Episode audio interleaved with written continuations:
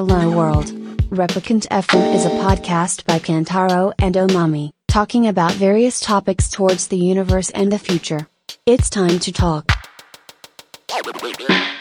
すごいガラスの向こうで酔っ払いがいっぱいいるっていう。濃いっすね。あれですよねバイバイオハザードのフェンス越しこんな感じの気分なんです確かに確か結局みんな残ってるんだね。帰れるのかに。わかんなない。イルマとか帰れるのかな。箕輪くんがね、企画者なんで、全責任が。なんかあの、今日、その、なんだっけ、藤沢まで来る、はい。その JR のやつで、うんで、マミット来て、グリーン車で乗ってて、うんうん。で、あちょっと今一度、はい。その二人が話してるやつ聞こうと思って。あれか。そうそうそうそうあれ結構やばい。やばいやつで。そうそうそう。で、あの、1時間ぐらいの、うん、そうっすね。うん。やつで聞いてて、あやっぱ二人、めっちゃ声いいなと思って。あんまり、あんまりそう思ったことないけど、ありがとうございます。本当に、めっちゃいい感じの声だから、ホップキャスト JP。それはいい。それはいい。ポップキャスト JP ね。いやいやいや。すごいね、今日ね。濃いっす。濃いっすよ。ちょっと。だいぶ濃いよね。濃いっすね。うん濃いっすね。今日何時スタートですか？今日は、片瀬の島を11時。結構長いっすね。そう、11時集合で、まあそこからここまではい、こう、ゆるゆる走りながら、最初がカリフォルニア、はい。なんだっけ？ジェネラルストア。そう、ジェネラルストア行って、で、そこからの、えっ、と、または海、海沿い走ったりして、はい2箇所目がマインマート。マインマート。行って、うんうんで、なんかマインマートの、その名物インスタグラマーみたいな。今日いました？いや、今日いなかったんだよね。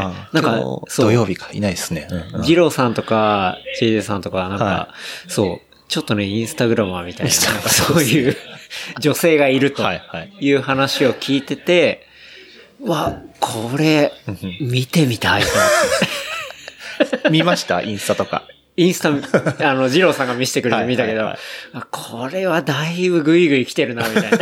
大丈夫です。ケンタロウさん的には OK です。いや、もう大好き、大好き。っていうのがあって、はいうわ、見たいっつったけどいなかった。んでもいなかったけど、そのマインマートのラビールのラインナップが、おー、はいはいすげーと思って、で、そこで飲んで、で、3軒目が、えっ、と、バーバリック。うん。行って、だゴールデンゴールデンバブはいはい。行って、で、飲んで、まあ、そこでご飯食べながらうん、結構飲んで、うんうん。んで、そう、ある、あの、走ってきて、今、パシフィックとはい。いう感じです。ようこそ。というわけでですね、えー、今日は10月30日土曜日ですね。の時刻は6時半を回ったところになります。でですね、まあ今ちょっとお話しさせていただきましたが、今日は、えー茅ヶ崎北側に誕生した新たなブリュワリー。海を越え、山を越え、ビールと旅するブリュワリー。パシフィックブリューイングにお邪魔して収録をさせていただいております。はい。そして、当然ですね、パシフィックブリングの、えーゲストとなりますが、えー共同代表のお二人。まず、お一方目。大場陸くん。はい。こんばんは。こんばんはでいいのかな？よろしくお願いしますお。はようございます。おはようございますこんにちは、こんばんは。全部そうで すね。いつ聞いてるかわかんないですもんね。はい。よろしくお願いします。ということで、大場陸くん。そして、山本敏之くん。おはようございます。よろしくお願いします。とですね、はい3人でお届けしたいなと思っております。はい。改めまして、よろしくお願いします。よろしくお願いします。いや、まずね、本当に、オープンおめでとうございますと。ありがとうございます。はい。いうところで、いや、僕も本当にね、今日初めて来て、で、まあ、その、さっき言った、ランしながら、このね、えっ、と、茅ヶ崎の方まで来てっていうのは、そう、ゆうとくんがね、うん。そう。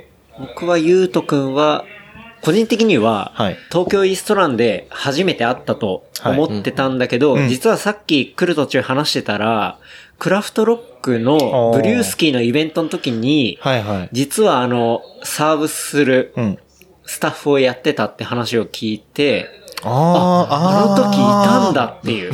で、確かに、あの時にビールをサーブしてくれたうん人の中で、あなんか番組聞いてますみたいなことを言ってくれてえ、マジかって思ったタイミングがあって、うんうん。で、その時の人が、ゆうとくんだったんだっていうのが、今日繋がって。今日判明そう。すごいな。そう。っていう、まあ、そういうゆうとくん。まあ、あれっすね。この番組で言ったら OMM ライト、この間の。あで、まあ、かなりの優秀成績を収め、っていう、あはい。まあ、そんなゆうとくんが企画してくれたビアクロールランで、片瀬の島集合で、はい。そっから、あの、こっちの、えっ、と、茅ヶ崎の萩園。の、萩園ね。萩園まで、こう、まあ正直、集合が11時で、はい最初のビールポイントが11時10分とかなの。早いっすね。飲んでから始まるぐらいの感じ。すげえよな。っていう感じで来て、でもなんか、そう、たまたまこの収録のタイミングと、うんうんこう、ゆうとくんが企画してくれたうんタイミングがバッチリあったから、そうですね。そうたまたまですよね。そう、んんんたまたまあって、それってすごいいいなと思って、うんうんうんなんか話す前とかに、やっぱそういう土地の。ものとか、雰囲気とか、っていうのを味わってから話すと、やっぱそのね、うんうん。バイブスっていうか、そこら辺っていうのが、すごいわかるから、はいうん。まあ、実際めちゃめちゃ気持ちよかったし、うんうんうん天気もすごい今日良かったし、天気こっちでしたね。そう。むしろちょっと暑いぐらい。いな感じだった。そうそうそうそう。なんかこの間、箕輪くんに会った時は、うんあの、天気がちょっと微妙なんだよねって、あ、本当に心配してたか、ら、うん本当になんか、海沿い気持ちよくて。うんうんうん、うん。もうまさに海岸線も走ってきた感じですか？そうそうそうそう。本当に。結構海見ながら走ってきて、うんうんまあ途中、そうね、ご飯食べながら、はい。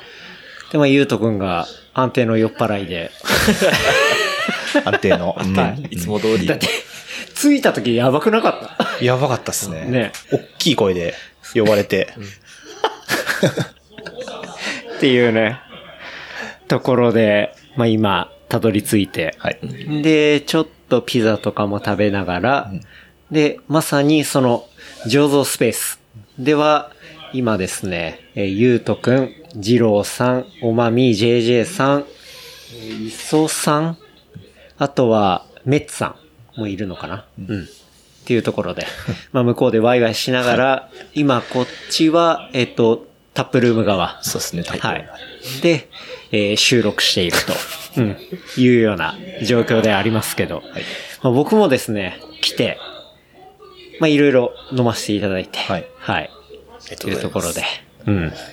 収録を始めてる感じでありますけど、そうですね。なんで、今回はものすごいフレッシュなはい。ブリュワリーである、パシフィックブリューイング。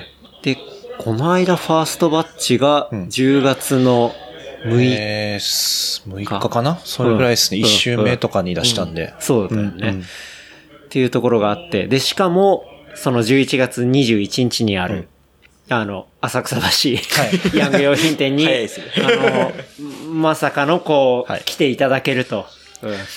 お呼びいただきありがとうございます。いやいや、こちらこそマジで来てくれてありがとうって感じなんだけど。うんめっちゃ楽しみです。そう。っていうところで、まあそこでも家の近くでもね、うん飲めるっていうところがあって、これからめちゃめちゃ楽しみだなっていうところで、はいリクくん、そしてトシくんの、こう、いろんな話を、今回ちょっとお聞きしたいなっていうところで思っておりますが、二人は、そもそも高校生とかで、こう、関係があったっていうね。そうですねうんうんうんでも、地元は違うんだよね。地元は全然違いますね別。ですうんうんね。はい。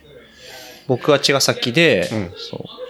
都市は、東京で、うんう。ん、うん。そう。そう、りくくんは違う。で、俺ね、正直二人とも茅ヶ崎だと思ってたなんか勝手なイメージで。で、まあ、りくくんは茅ヶ崎なんだけど、はいあ、としくんの方は東京なんだと思って。うんで、まあ、来る途中にもう一回聞いてたやつで、はいあ、としくんそうだ。足立区だと思って。っていうのを聞いてて、はいこれは、あの、まあ、うちの番組によく出てくる伯爵に合わせたいなと思って、うんうんうん。っていうところではあったんだけど、はいそう。だそこら辺、でも、だって地元が茅ヶ崎と、私かどうやって接点を持ってたっていうのは結構謎なんだけど、そうですね。ん一番ちょっと恥ずかしいところではあるんですけど。それ若干読んだけど、はいあの、読んだ情報によると、はいあの、ファッションサークルってそうですね。うん。読んで字のごとく。はい。はい。え、それははい何、だって高校は別じゃん？はい。そうですね。うん。で、ファッションつながりみたいな感じなんだ。そうですね。うんまあもう、赤裸々に話すと、はい。あの、高校生で作るファッションショーのイベント、イベントっていうかファッションショーイベントがあって、はいあそこにチームで参加するみたいなのうんうん。があるんですよ。はい。それで、まあ、出会ったんですけど、うんうん。うんうん。なんか大学生の、それの大学生版があって、それは5スターとか言うんですけど、聞いたことないですかね。いや、聞いたことない。わかんない。うん。なんか、あの、それこそ、えっ、と、遊びシステムって会社がそもそも母体で入ってるんですけど、あ、それがキャリーパミュパミキャリーとかのとこだね。の、うんなんか、会社が、まだそんなキャリーちゃんとか出てくる前に、その、モックっていうイベントで、まはあ、要は会場とか、もろもろ用意するから、えっ、と、参加表明した高校生が、おのおのリーダーがいてはい、人を集めて、うん。で、まあ、チームを作って、まあ、うんその、衣装からメイクからい自分たちで用意して、当日、ショーやってね、みたいなイベントが、まあ、結構、ね、あうんって、で、たまたまその、一個のチームでう、ん。たまたま一緒になったって。はあ、はあはあはあ、当時多分、ミクシーとか、全略。全略プロフィールでしたね。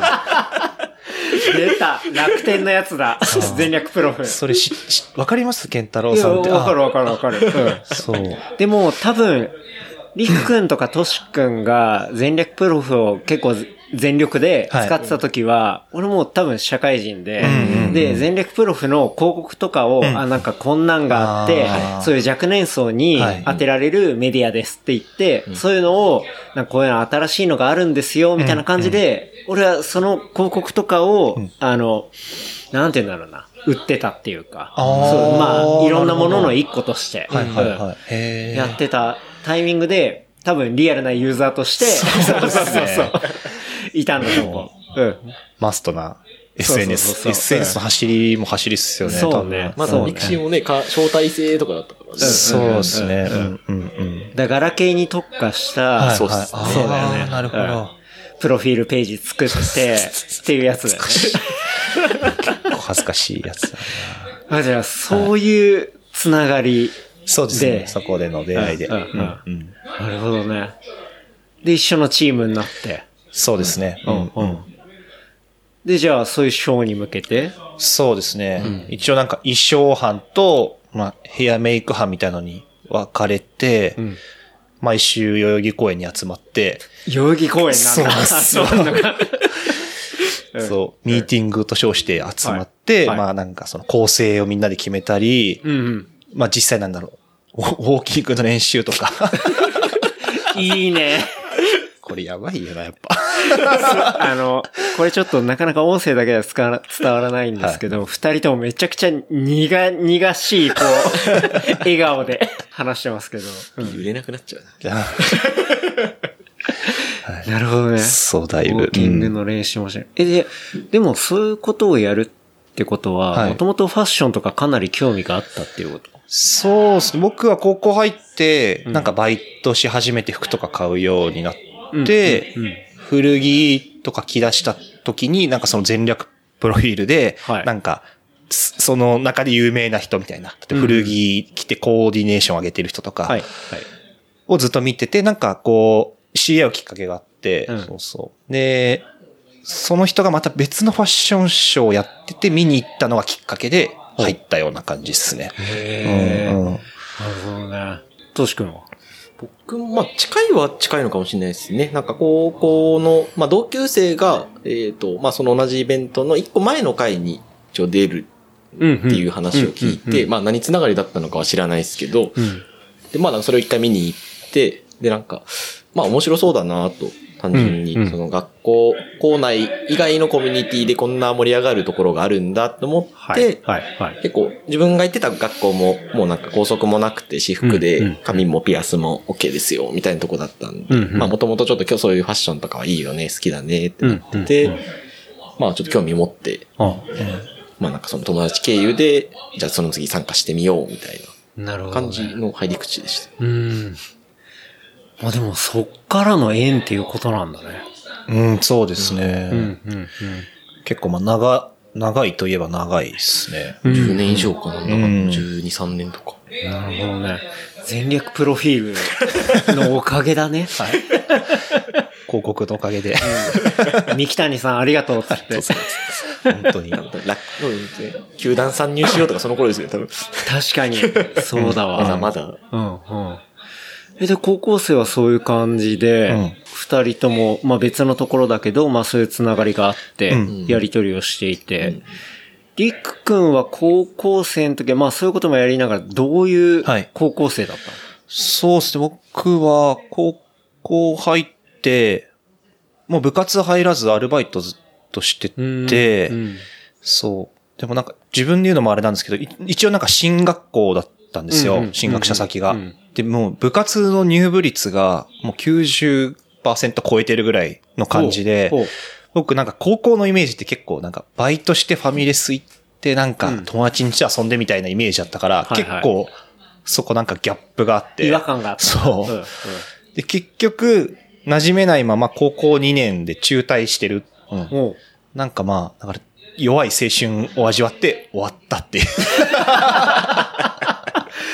マジか。はいへえ、なるほどね。はい。なんかじゃあ、全然馴染めなかったんだ。まあそうですね。うん、うん、うん。え、でも、そこで辞めてどういう風になっていくの、そこでやめて、一応進学しようと思ってて、うんで、えっ、と、専門学校とか受験するための資格、あの、大、今で言う、大検的な？とか、はいはいはいうんあれを取って、うんうんそうそう。で、それこそその時は、服飾か美容の専門学校に行こうと思ってたんですよね。で、ちょうどその頃に、そのファッションショーのサークルにはい。入ったというか、あ始め出したみたいな。あ、なるほど。うん、うん。馴染めないか。うんうんバイトして。バイトして、うん俺だけバイトしててみんな部活しててみたいな。あれ？なんか今日休みなのに全然遊ぶ友達いないぞとか。ああ、うんうなんそうそう。みんな部活やってるし。部活やってみたとか。確かにね、周りが8割9割そんな感じだとちょっと話も合わないしね。そうなんですようね。ん。それはなんだろう。それは結構進学校だったからっていうのもある。それもあるかもしんないですね。うんうん。割とまあ、真面目というか、うん。まあ、部活やって勉強もちゃんとやって、あれだ、いわゆる文武両道的な。割とそうですね。文化祭本気でやろうみたいな。うんうんどっちかっていうと文化祭とかちょっとめんどくさいっていうのがかっこいいんじゃないかって思ってた感じなんで。なんかちょっとその辺がこう、はい。噛み合わず。はい。なるほどね。そうそうそう。うん。高校の時とか正直、はい。中学まで剣道をめちゃくちゃ真面目に、うん。まあ、やってて、ん。で、高校も、その、割と剣道の推薦とか、まあ、学業の推薦とかでも入ったんだけど、で、当然みんな、剣道を高校行ってもやるっていうふうに周りは思ってたんだけど、なんなら親も思ってたかもしれないんだけど、もう高校は、俺もりくくんと同じ。あのうん、バイトして遊ぶっはいはいはいはい。ていうふうに思ってたから、うんうんうんもう完全に剣道全くやんなくて。そう。めっちゃバイトしてめっちゃ遊んでたみたいな感じだったかな。うんうんうんうんでもまあ、なんだかんだ、そう、進学校だったんだけど、割と遊んでるやつも多かったから、うんうんうんそれはそういうやつとつるんでたりはしたんだけどね。でもりっくんの場合割と周りがガチ真面目な感じだったってことだ。うんそうですね。なんか最初の1年ぐらいは結構楽しくやってたんですけど、なんか2年生でクラス替えとかあって、なんか、こりゃダメだなってなっちゃって。だんだんなんか、行かなくな、行かなくなってっていうか、うんめんどくせえなみたいな感じになって。ちょうどでも友達が辞めて、その大研受ければ、大学受験できるよみたいなはい。感じで、もう、僕より半年ぐらい前に辞めて大研取って、んなんか塾とか行って勉強してた子がいて、あなんかそのやり方結構いいかもみたいなのになって、そうそうそう。結構もうそっから、なんて言うんだろう。独自のウェイっていうか、そういうものを歩んでた感じがするね。まあ、今行き当たりばったりですけど。そうですね。ね。うん。トシ君はどんな感じだったの？高校。僕は、そうですね。まあ、高校は多分、今、陸が行ってた、馴染めてる側の高校に多分、うん、うん、うん。通ってたはずなんで、うん、うんまあ、中学までは、僕もずっと剣道をやっていて、ああ、そうなんだ。やばい。剣道つながり。剣道つながり幼稚園ぐらいからうん10年ぐらいずっとやってて、あ、わかる。俺も10年ぐらいだった。10年もやってたんだ。うん10年ってもう、小学校幼稚園1年生とか？そう幼稚園？本当4歳とか多分そんぐらい？あ、それは早いわ。なんか道具とかあんの？それって。あるんだよ、一応。へでも、防具は幼稚園生用の防具ってある？幼稚園とかでも本当にブカブカですね。要はあのん、スペーサーじゃないですけど、頭やっぱね、入れ座布団をて、引かして引かしてあああとか、どうもね、ブカブカですし。だまあ、無理やり着せてみたいななるほどね感じですよ。袴も折りたたんで裾を。みはい、はい、たいなはい、はい。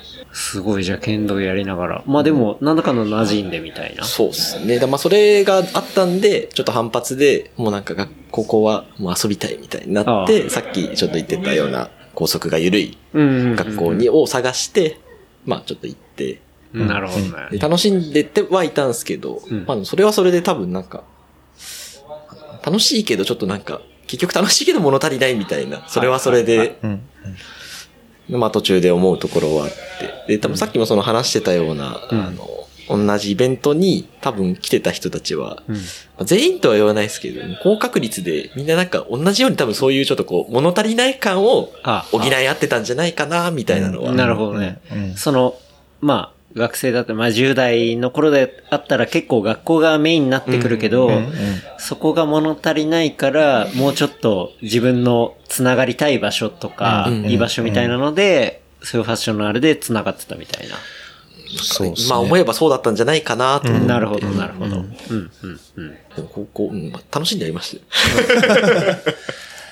なんかその、喫茶エピソードでいくと、トシ君はなんかね、その、日本で一番汚い川の、こう、やっぱこういう言われ方するんだな、確かに。そうだね。横に住んでたみたいな。そうですねなんかそういう話をしてたから。うん。うん。長年そうですね、住んでましたね。うん。具体的にはあれだよね。割と、足立区でも本当に埼玉との境みたいな。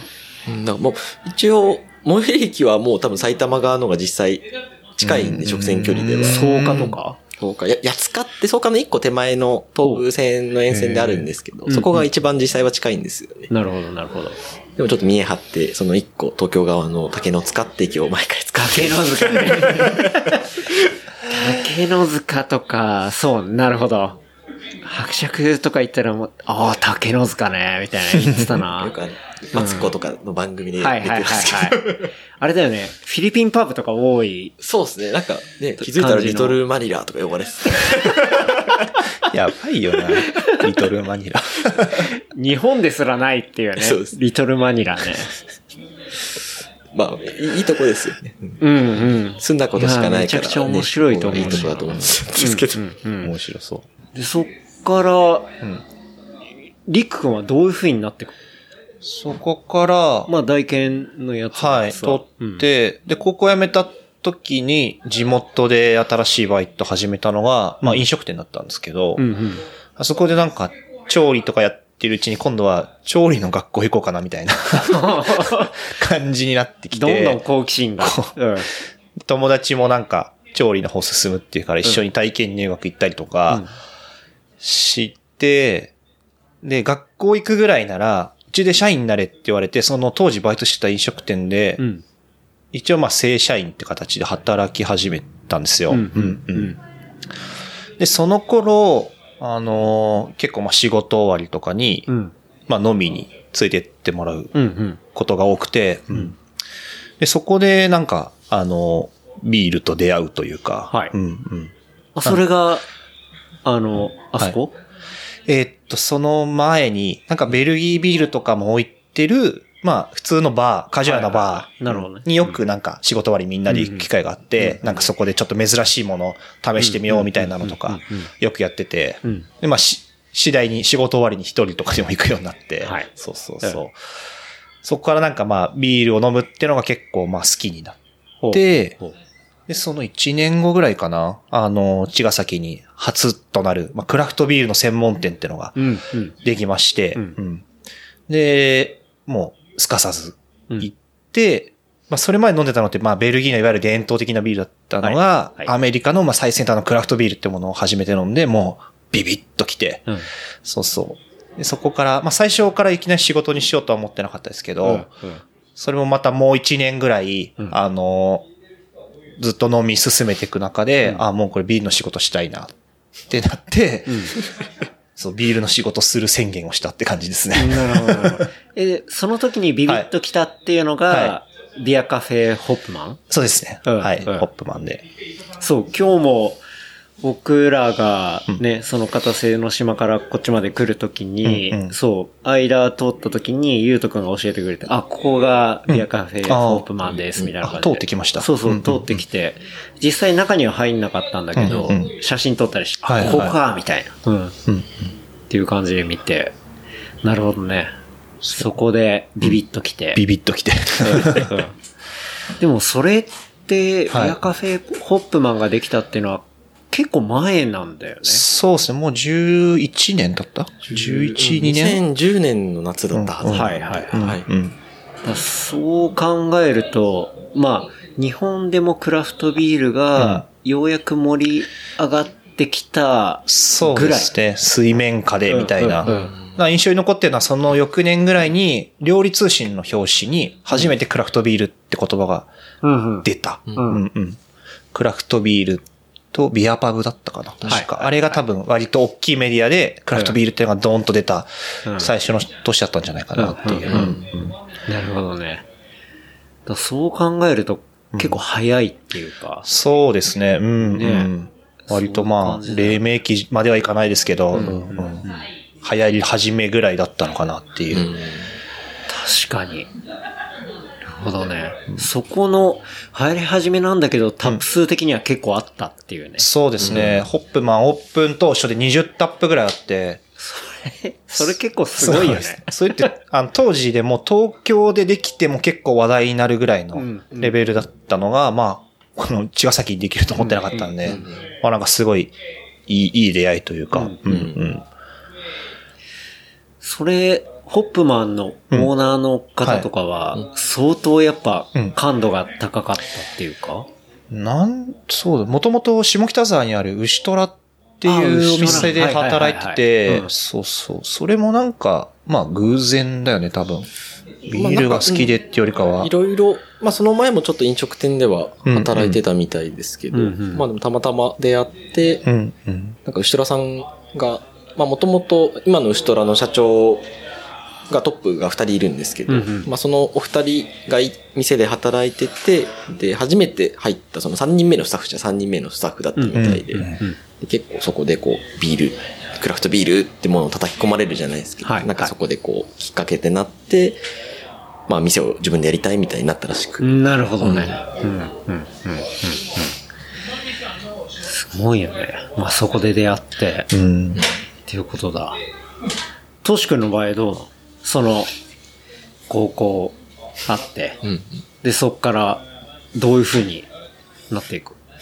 僕は、まあなんか、高校卒業してからは、えっ、と、まず僕は専門学校に進学したんですけど、うんうんうん。なんか、まあなんか在学中にちょっとこう、ビールとはもう全然関係ないですけど、ん。うん。なんか、デザインとか、そういうものにすごい興味を持って、かっこいいなって漠然とこう憧れをその頃は抱いていて、で、じゃあそういう学校に行こうって思って、まあ、建築とか、そういうはい。店舗の、いわゆるインテリアデザインって言われるようなうん。学校に行ったんですけど、うん。まあお金なかったんで夜間で、奨学金で自分で借りて行ってって形ですけど。で、まあ、そうですね、学校に行って、その頃はだから、たまに一緒には飲みに行ってたんで、うん。うん。で、まあその時に、そうですね、なんかすごいいいお店があるんだって連絡が来て、僕 学校が当時渋谷だったんですけど、はい。で、渋谷に、今はもうちょっと移転しちゃってなくなっちゃったんですけど、クラフトヘッズっていうすごいかっこいいお店があったんですよね。で、なんかそこを見つけて、めちゃめちゃかっこいいから行 こうって言って連絡来て、僕も学校張りにじゃあ行くっつって合流して、飲んだら、ビビッと来て、ビビッときた。ビビったね。どうなんだ。ろう。で、まあ、連れてってはもらったんですけど、結果として、なんか、在学中は僕の方がずっと通ってたみたいな。うん、うん。近いしね。確かに。週3、学校が4とかで学校9時に終わるんですけど、終わってから行って飲んで、終電で帰って、みたいな、はい。専門学生生活でした。なるほどね。僕は別にビールに、ビールの仕事をしようとはその時は思わなかった。うん全然。でもやっぱ、飲み手として、あ美味しいし、かっこいいし、うんっていうところで言ってたっていう。そうですね。まあなんか、その飲み物として面白いし、まあ多分それ以上に、かかっこよかったんですよね。お店がすごいなんかこうアメリカンナイズされてるお店で、はい。はい。で、まあ、オーナーさんもそういう趣向の方で、うんうん。で、まあ、ちょっと、学生の頃に地元のショットバーで僕働いてたんです、ことがあるんですけど、ほうほう4年間ぐらうん。い。で、そこが結構あの、ロカビリーとか大好きなマスターで、なんかミッキー・カーチスみたいなマスターだったんですけど、なんか、まあ、いわゆる、こう、ウエスタン系のショットバーみたいなうちはバーボンしかねえみたいな、なんかそんな店だったんですバーボンね。で、なんかそう、バーボンっていうものもちょっとこう、そこで覚えてたところもあって、で、そこは渋谷の店はビールと、バーボンもすごいしっかりちゃんと揃えて置いてたんですよ。うんなんかそこに多分、日本柱でこう、ググッ、ビビッときちゃって。だかあうん。うん。らまあその、単純にかっこいいっていうのが、さっきの多分進学理由と同じで、ねやっぱなんか当時単純にかっこよく見えたものに、うんこう自分も浸りたいじゃないですか。うんうん。憧れるようなところに行きたい、行ってる自分がかっこいいみたいなのも含めて、自分の声まで含めてね。言ってる自分がかっかっここいい。でもなんかその、建築とかそういうデザインに行って、それ卒業したらじゃあ、そっち系の方に行ったっていうこと？そうですね。うん。なんか、一応が、在学中から合わせて、まあそうですね、7、7、8年ぐらいはずっとその仕事を、あそれこそ、まあ、在学中からちっちゃいデザイン事務所で働かせていただいて、卒業後もずっと働いて、まあ、ちょっと紆余曲折あって、あ。うん。ちょっと一回ドロップアウトするんですけど、聞きたい。何があった？みんな働きすぎるとちょっと疲れちゃうみたいな。ああ、わかるわ。やっぱり俺今超働き、働いてるわ。疲れちゃうよね。うんなんか、結構激しい、まあ、みんみんなそうなのかわかんないですけど、うんまあなんか、ね、休み3ヶ月おきに1回あるかないかとかやばくない？で、週半分以上は徹夜で。ワンシーズンに1回休みなんですよ。で、なんか、半分ぐらいは泊まりでとか。ええマジ？あ、でもね、家の横の横に、ん。あの、もともと違う会社が入ってたんだけど、うんうん。最近割と、あの、イケてる建築事務所入って、うん。で、そこは、一社じゃなくて、二社が、こう、共同で入ってる、うん。あの、建築事務所があるんだけど、はい。で、一階がガラス張りで、うん。あの、道路からも見える、うんうん。で、そこは多分打ち合わせスペースになってるんだけど、うんはい。結構びっくりするのが、まあ平日も割と夜遅くまでやってるし、で、土日も例えばマミと走って帰ってくるときに、普通に打ち合わせしてるし、うんあ土曜でもやってる。うんで、うん次の日日曜になっても、あれまだやってる。いつ休んでんだろう、この人たちみたいな。そう。で、それはなんかいろいろ聞くと、やっぱ平日にいろいろ考えてプランニングする。うんで、うん建築事務所とかだとやっぱ土日が世襲の休みになるから、そこで打ち合わせする。だから、休みないじゃん、みたいな。っていうのを結構間近に見てて、あ、これは大変な業界だなっていうのは、うんうんなんかもう僕がいる広告の業界はまあ結構ね、うん。ハードワーキングなんだけど、うんうん。建築とかね、デザインもなかなかだなっていうのは割と思った。ね、うん。でも近い感じではあったですね。なんかその、卒業してからとかは、まあ、ちょっと一時期出向みたいな感じで、うんうんちょっとお客さんの方に席があるみたいな時期もあったんですけど、あなんか、一週間って7日あるじゃないですか。うんで平お客さんはまあ平日5日間仕事してるんで、うん。平平日5日 ,5 日間は朝からお客さんのところに行って、で、7時ぐらいまで仕事するんですよね、普通に。うん。で、終わると、そこのお客さんもなぜか一緒についてきて、ん僕の当時所属していた会社事務所のについてくるんですよ。ついてくるんだ。なんで？で、まあ、なんかその、そこはまあそういうデザイン部署のあ会、その会社の中のデザイン部署に出向してたんで、そのデザイン部署の一緒にいつも仕事する人が、まあ一緒に仕事をしについてくるんですよ。はいはい。で、その人は終電まで仕事するんですよ、一緒に事務所で。で、それもなかなかハードじゃないですか。うん大きい会社だったんですけど、うんまあ働くなと思ってて、でも、その人が終電で帰るじゃないですか。で僕、それ以外の仕事もやってるんですよね。おうもう、えお客さんがやっぱいろん、別の、やっぱり会社のお客さんもいらっしゃるんで。そうだね。でいつその仕事やるんだってなると、うそのお客さん帰ってから、よし、スタートみたいな感じなんで。で もなんか必然的に帰れないですよそれは病むわ。それはぶっ壊れるわ。辛いよ。でもそれ、まあそれやってて、ちょっとハゲちゃったりもしたんですけど。500円ぐらい。500円ぐらい。500円ぐらい。来てるわ、それ。結構ど、やばいっすよ。やばいね体に出るのはやばいっすよ、ね。やばいやばい。うん。いや、もう、だいぶ大変だ。うん。今楽っすもん。絶対ハゲない。絶対ハゲない。絶対ハゲない。そっからもうビールに入っていく感じなの？トシ君の場合は。うん、うん、そうですね。まあでもその、やめ、そこをやめてからは、なんか全く全然関係ないところで、まあパート、アルバイトパートで1年間働いて、もう一回その業種に戻るんですよね、結果的に。戻るんだ。まあ別の会社ですけど、はい、はい。なんかやっぱちょっとこう、見れんじゃないですけど、なんだかんだでやっぱ離れるとちょっとまたやりたいな、みたいなので、で、そこからまた、まあ、好きで入ったところだからね。ですね業界的には。それしかできないとも思ってたんで、んうんまあそこから3年、4年ぐらいまた同じような仕事を、まあもっと、今度はちゃんとちっちゃい会社、事務所じゃなくて、もうちょっとこう、子会社で、企業の、ちゃんとした企業の子会社に入ったんで、まあ割と、仕事をやんなきゃいけないけど、まあ一応会社としての体裁でもしっかりうるさいから、はい、まあ、はい。帰ろうと思えばちゃんと帰れて、みたいな。もうちょっと人間らしく。うん。人間だ。割とでも健全だったよね。休み多いし。そうだね。まあ多いってか普通なんだけど。普通、まあ普通、カレンダー通り。それ普通だわ普。通っすね。時間も8時ぐらい ?8 時9時とか？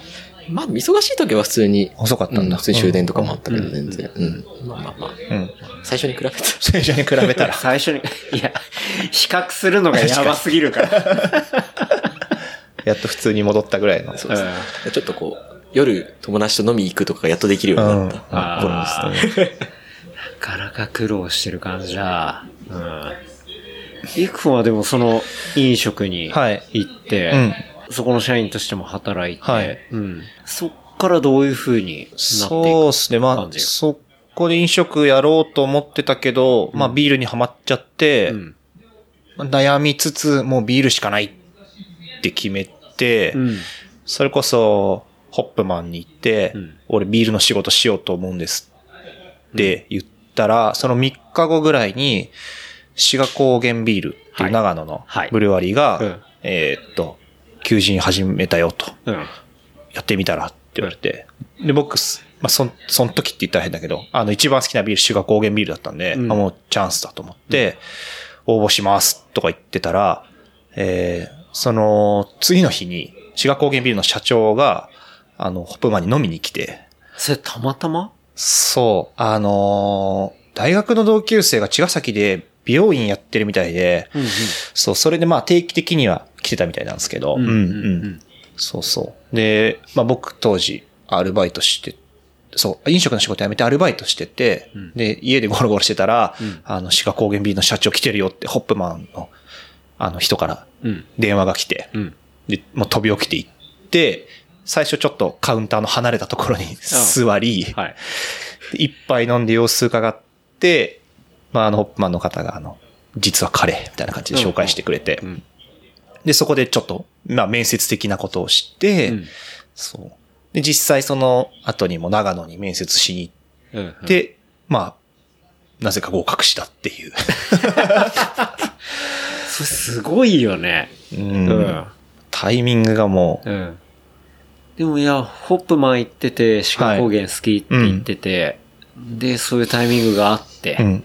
実際会えて。はい。でも、来てるからっつって、やっぱちゃんと行って、そうですね。うんううんん。突撃だよね。突撃ですね。いや、でもやっぱそこの行動力っていうか、うんう。うんんその時のリック君の、うんなんか、やりたいことっていうのは、はい志賀高原で働きたいみたいな感じだった。ああ、そうですね。うんでも、その、まあ、飲食店で働いてた時から、いつか自分で店やりたいなってずっと思ってたんで、うんまあ、それがビールに変わって、まあ、はいいつか自分でビール工事やりたいから、ビールの仕事したいみたいな感じはありましたね。うんちゃんと勉強したいし。そうですね。うんうん。なんか漠然とですけど。うんなるほどね。なんかそれ、トシ君から見ても、リク君っていうのは、ずっとなんかそういう自分の店やりたいみたいなのは言ってたっていうのは感じていたの？昔、そうですね、そのね、高校の頃とかはなんか、うん。ハンバーガーやりたい。ああ、いやいや、やりたい。アメリカンダイナー的なやつ、ちょっと憧れみたいな見てたうんうんうんハイボールバーやりたいとかね。ハイボールバーハイボールバー。なるほどね。好きなものが多かったんだようんね。うん。当時、その話して、トシは、まあデザインの仕事やるってなってて、うんうんじゃあ店やるときにうん、店舗の設計やるよ。お願いしますおっていう話だったんですよね、ずっと。なるほど。うんいや、それすごくない？そういう約束をしててさ、今実際そうなってるわけじゃん、確かに。ちょっと形変わっちゃったんですけど。いやでもまあ、アメリカンダイナーとか、ハンバーガー屋ではないけど、でもさ、実際それが今パシフィックになってると、まあすごいよね。まあそうですね。うんなんか、まあ腐れ縁じゃないですけど。うんんまあそういう、なんか、まあ、ありきたない友情的になんかそういう時のさ、話っていうのが今に繋がってるってのはすげえいいなと思うけどね。うん、うん。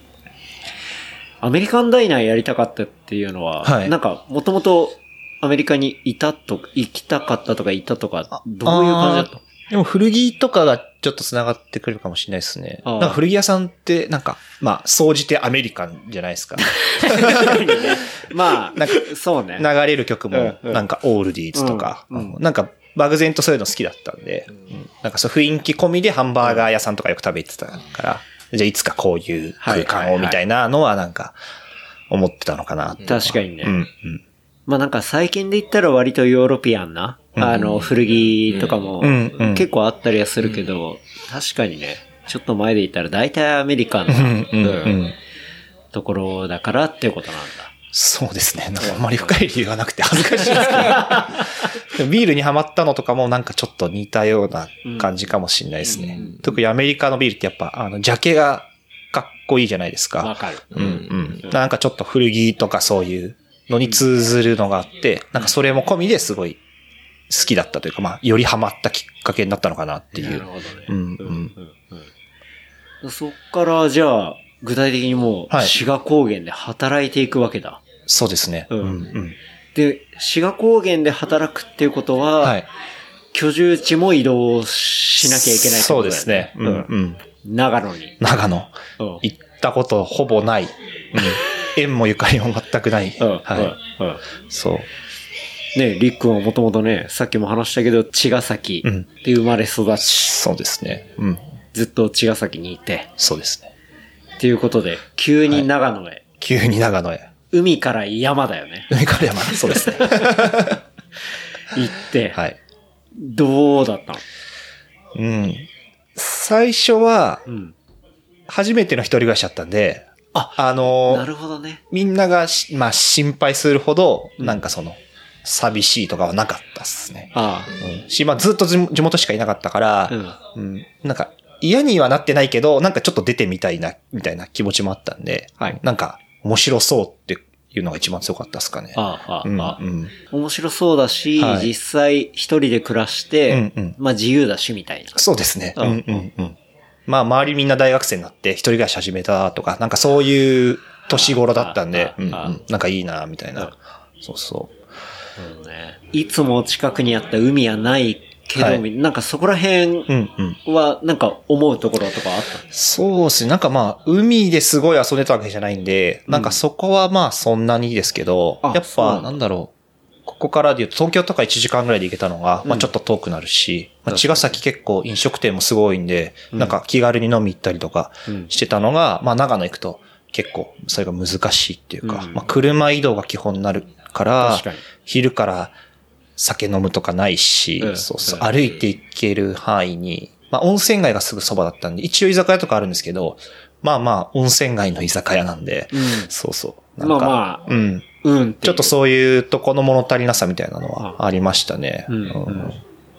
実際、その、自分が、なんだろうな、関わりたいなって思ってた、こう、志賀高原入って、最初はどういうとこから仕事を始めていくわけ？最初は志賀高原ビールやってる会社、玉村本店って言って、あのもう創業今210年ぐらいなんですよ。すごい。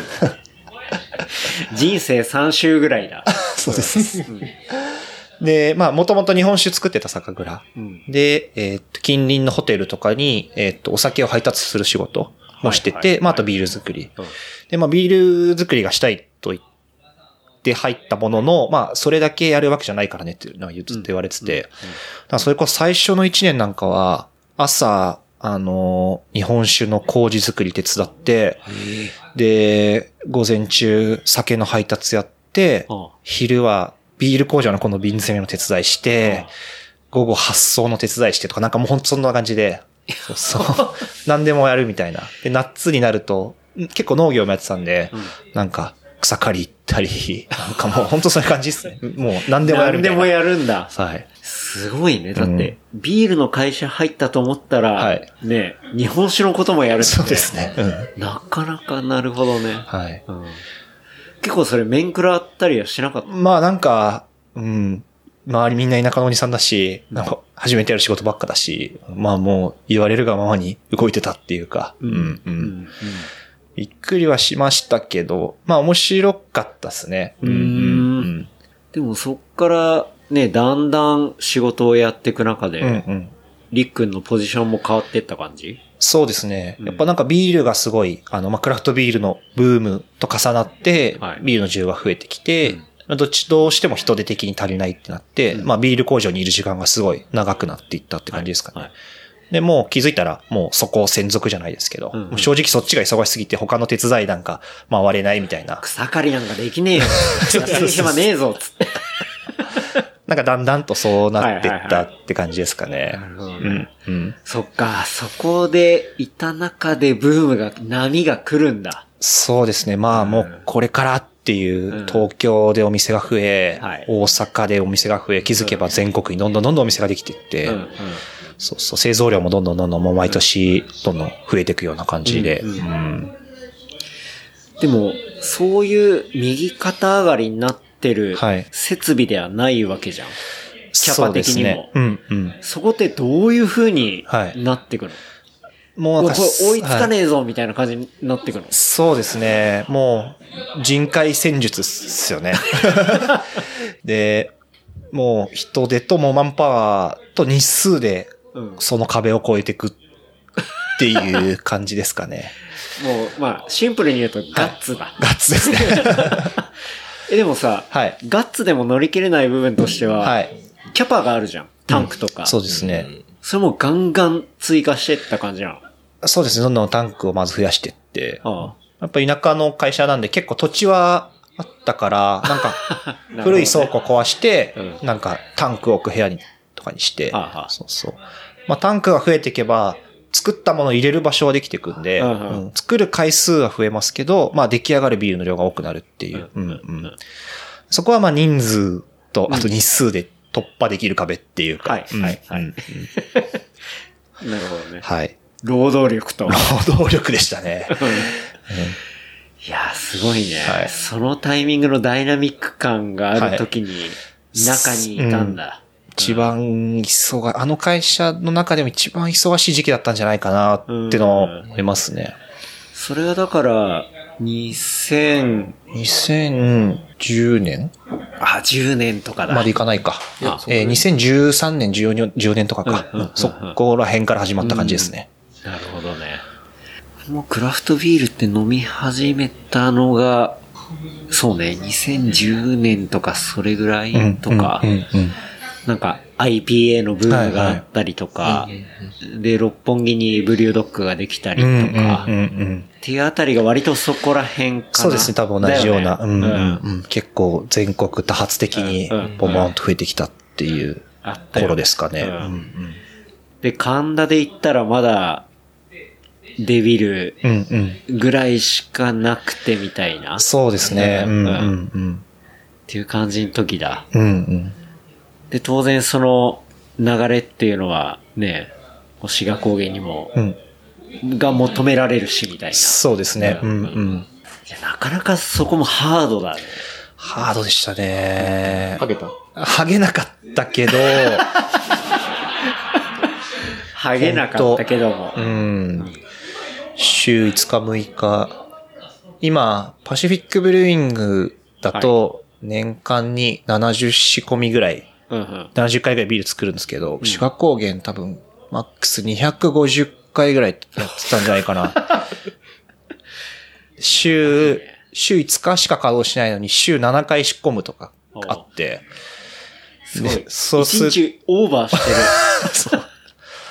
朝4時出勤して、4時？仕込み始めて、はさすがに途中交代しますけど、うん。次の終わりの人が夜の10時とか11時とか、あ、はあ、みたいな、11時なんか、そういうのとか結構、ありすましたね。ごいじゃん。それも二交代制みたいな感じだ。そう、なりそうな。あで、2、2交代するまで人手がいなかったから、うん1.5交代制みたいな、なんか、あんまり、あんまり言っちゃうとやばいから、も うちょっと、聞いてるかもしれない。ートにちょっと。そうだね、もうちょっとね、曖昧にしといた方がよかったかな。まあ、まあ例えるならもう完全あれだね。タタラバみたいな。そうですね。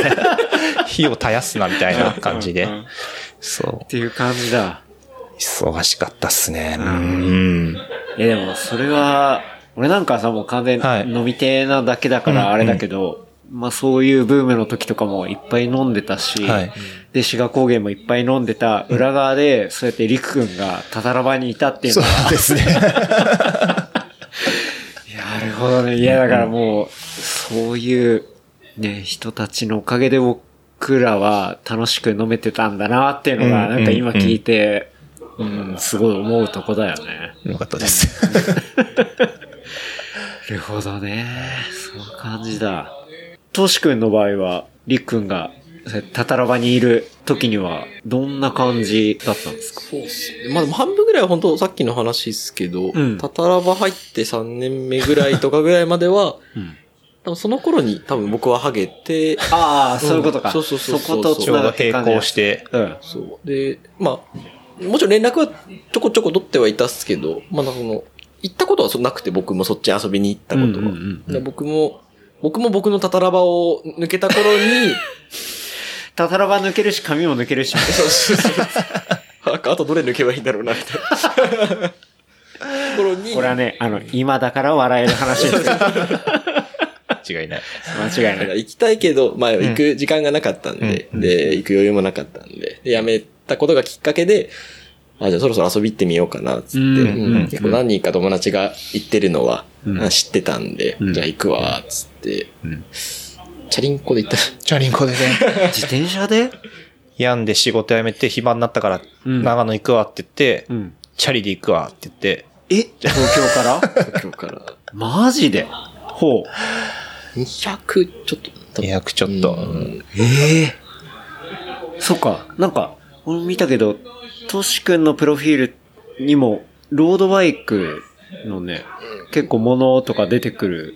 そう来たりもするのねね。まあなんか、もともとはなんかこう譲り受けたというか知り合いからもらったもんだったんですけど、うんまあ、まあ足として普通に使ってただけだったんですけど、結構その周りでちゃんと乗ってる人も多くて、んで、まあこう好きは好きだったので、うんじゃあまあ、時間あるしなと思って、うんでもお金はやめたからないしなと思って、うん。あじゃあ両方とも合致して理にかなった生き方と手段として、あ自転車あるし自転車。確かに。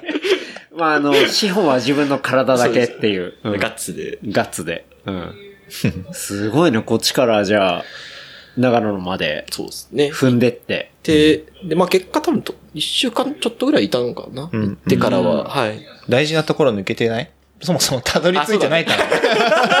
え？たどり着いてない長野までたどり、まあ長野まではたどり着けたんですけど、うん。まあ僕ね。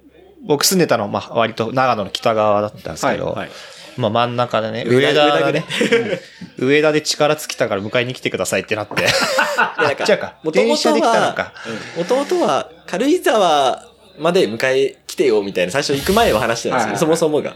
一応長野まで入るから軽井沢まで来てよなんつったんですけど、まあなんか、忙しい時期で夏のやっぱピークの時期だったんで、うんうん。その、結果、軽井沢には着いたんですけど、とりちょっと待ったんですよね。少し待って休憩してたけど、やっぱ行けない、ごめんって言われて、もうちょっと来てって言われて、じゃあもうちょっと行く。で、まあ上田までなんとか行ったんですよね。で、上田まで行って、今度あの、僕の体力と、まあちょっと時間的にも、なんか割と暗い時間にな、差し掛かってたんで、はいはい。まあそこからもっとこう、街灯なくなるような方に行こうとしてたんで、ちょっと危ねえなっていうのと、まあその日のうちに着きたいな、ここまで来たんで、うん駅前に駐輪場が見えて、ちょっと、ちょっととりあえず駐輪場入れちゃおうかな、つって、うん結局そこから新幹線で行ったんですけど、本当意味ないよね。新幹線乗って。新幹線すごいですね。早い早い。早い。なるほどね。そう、大変だったね。後日、忙しい中、仕事の後に車で上田まで自転車取りに行って、あそう、片道1時間半ぐらいかかるのに、かカレー食べついでにね。最初から電車で来ればよかったものの。あ。まあでもね、そこはやっぱ、お金もね、かかっちゃうし。まあなんか、まあ結構こう、ね、いろいろ燃え尽きた後だったんで、なんかちょっと頭もね、ちょっと吹っ切れてるみたいな。ちょっと割とハイになっちゃってたんで、うんうんうんいけるかなっつって、まあいけなかったんですけど。で、ね、そっち遊びって、うん。としくん的にはどうだったの？その見て。いや、なんかまあすごい良かったですよね。なんかその期間多分そんなに会ってなかったの。に、たまに東京にこうイベントとか出張で来るときにうんちょっと一緒にご飯食べたりとかはあったんですけど、まあちゃんとこうゆっくりっていうのは、結構ほんと、まあ言ったら突撃して泊まり込んで、はいはいはい。まあ、もてなしてもらってサッカーなんで、まあなんかすごい楽しんでるのと、まあなんか僕も暇だったんで、やることそんな一週間いてもないんで、ちょっとじゃあ少し工場のお手伝いしますみたいな、こうちょっと軽いノリでしたけど、まあそれで手伝わさせていただいたりとかで。ちょっとこう、あ、面白い仕事してるんだなっていうのは、ちょっとその時に垣間見えて、なるほど。うんビール屋さんって面白いな、みたいな。うんでそこから帰ってからはちょこちょここう、なんか都内とか、うん。関東圏でイベントで出店しますって時にちょっとこう、お手伝いじゃないですけど、はいうんうん少し手伝わさせていただいたりとか、うんうんちょっとずつなんかこう、仕事じゃないけど、なんかビールには触れ合う機会が、触れ合っていくみたいな飲むだけじゃなくて、うんっていうのは少しずつその頃にやり始めたってなる感じほどね。ですね。うんうんうん。りっくくんはでも、そこでさ、はい5年間ぐらいだ。えっ、と、7年、あ7年かちょっと切るぐらいです。7年弱ぐらい。そこの中で、はい。またこっちに戻ってくる感じになるんだよね、そうですね。うん。うん。なんか、独立、まあ30までに独立したいなって思ってて、うんうん。そうそう、なんかまあ、年、7年目27歳とかだったんで、ん。なんかそろそろかなって思い始めて、うん。うんりくくんって、はい。なんか、いろんな、その、情報とかものを見たりすると、はい。もう、さっきも話聞いたけど、こう、最初から自分でやりたいみたいなそうですね。ところがすごいうん強いっていうか、うんうんうん。それってなんでなの？なんででしょうね。なんでなの？なんでだろえ、それ、はい親の影響とか、それと周りの人の影響とう。かか。なあるとしたら、その、正社員にもなった飲食店のオーナーっていうのが、当時まだ30歳ぐらいで、割とまあ若くして起業してみたいな。で、そのな、同級生の仲間もお店やっててとか、のあって、なんかまあ、なん、なんでしょうね。なんかいいな、みたいな。なんか独立するのが当たり前みたいな雰囲気だったっていうのはあるかもしれないですね。入ってくる人も、いつか自分で店やりたいから今働いてるんだとか、いうのに結構聞いてたから、んなんかまあ、そういうもんだって思ってたわけじゃないですけど。なるほど。うん確かに、だから、この周りで言ったら、うんいわゆるチェーン店っていうのはそんなになくて、うんうんみんな自分で店をやってたりとか、そうですね。っていう、まあ、カルチャーっていうか、そういう土地柄みたいなものが割とやっぱ、ここにいるから、ん染みついてたみたいな。それはあるかもしれないですね。うん逆、に、それが、リク君にとっては普通だったみたいな。うんうんうん。そういうもんでしょう、みたいな。そうですね。なんか一生どっかの会社で働くとかイメージは全く湧かなかったから、まあ、そうなるとじゃあ自分でやるかな、みたいうんうなところはあるかもしれないですね。で、そのタイミングってのが自分の中ではうん30ぐらいっての1個目処みたいな。そうですね。うんあうん。なるほどね。そのタイミングが来たっていうのが、その志賀高原でうん7年働いて、そうですね。そろそろまあ本格的に準備じゃないですけど、うん、なるほど。考えなきゃな、みたいな。うんうんっていうタイミングで、こうやっぱ自分でやるのは、まあ、今7年間うん。学んだビールっていうところで、じゃあ、そこのための準備っていうところでまた移っていくわけだ。そうですね。ううん。ん、うん。そう、その、まあもう、長野を去って、とりあえず地元に戻ろうとうん。決めて、まあそれも、まあ、最後決めたのが、あの、そのちょっと前ぐらいに、そろそろ地元戻ろうかなって思ってた時に、まあ、トシと二人で、まあ、自転車でキャンプに行って、うん。夜飯食ってたら、なんか、どこキャンプしたの？えっ、と、同志ですね。東京スタートではい同志まで行って、うんそうそう。よその頃よく二人でなんか自転車でキャンプたまにしてたんですけど、うんうんで、なんか俺そろそろやめて、まあ、準備しようと思うんだよね、みたいなうん話とかしてたら、なんか、バイクパッキングで。そうですね。うんしたらなんか、俺も一緒にやりたいじゃないけど、なんか、うんうん、一緒にやろうみたいな感じになって、うん。なんか俺もなんか誰かとぜ一緒にやろうって探してたわけじゃないけど、なんか、あ、俺一緒にやりたいんだと思って、もうじゃあ一緒にやろうみたいな感じで、軽いね。お、いいね、みたいな感じで。うん。キャンプしながらだから、はいあれでしょ？焚き火囲みながら。気にしながら。まさにはい焚き火しながら。おーそう。もうそれは完全に二人で？その時二人でしたね。おううん。なんか、いいね。 Swift Campout だっけ？うんうん。なんかアメリカの、その、自転車用具作ってるメーカーが毎年企画してる、うんなんか Swift Campout っていうイベントがあって、世界中でみんな、あの、一泊二日のキャンプ旅行行こうよみたいな。そうそう。うちらそこのアイテム一個も持ってないのになぜかそれに参加するっていう。持ってないん持っかい。てないんですよ。高くて買えなかったね。そうそう。うんでもなんかそのバーチャルでやる。まあアメリカでもやってるし、ヨーロッパでもやってるし、日本でもやってるみたいな。うんそうそう、その、その頃だね、ちょうどね。うん、うん。じゃあそこでキャンプして、二、はい人でバイクパッキングで行って、うん火を囲みながら、僕そろそろやりたいんだよねって話したら、トシ君の方も、おい、やろうよ、みたいな。うん。奇遇だね。俺もやりたい。奇遇だね。奇遇だね。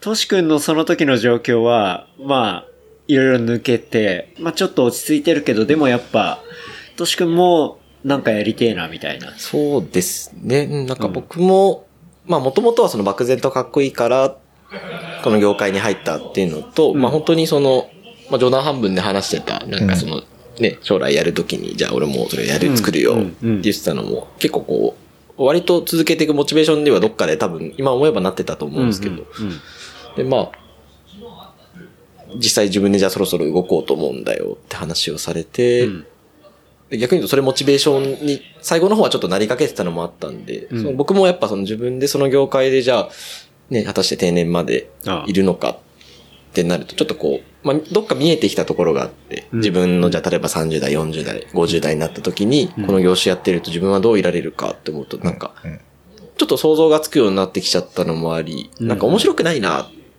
なるほど、ね。ちょっと、ふと思うところがあったんで、うん。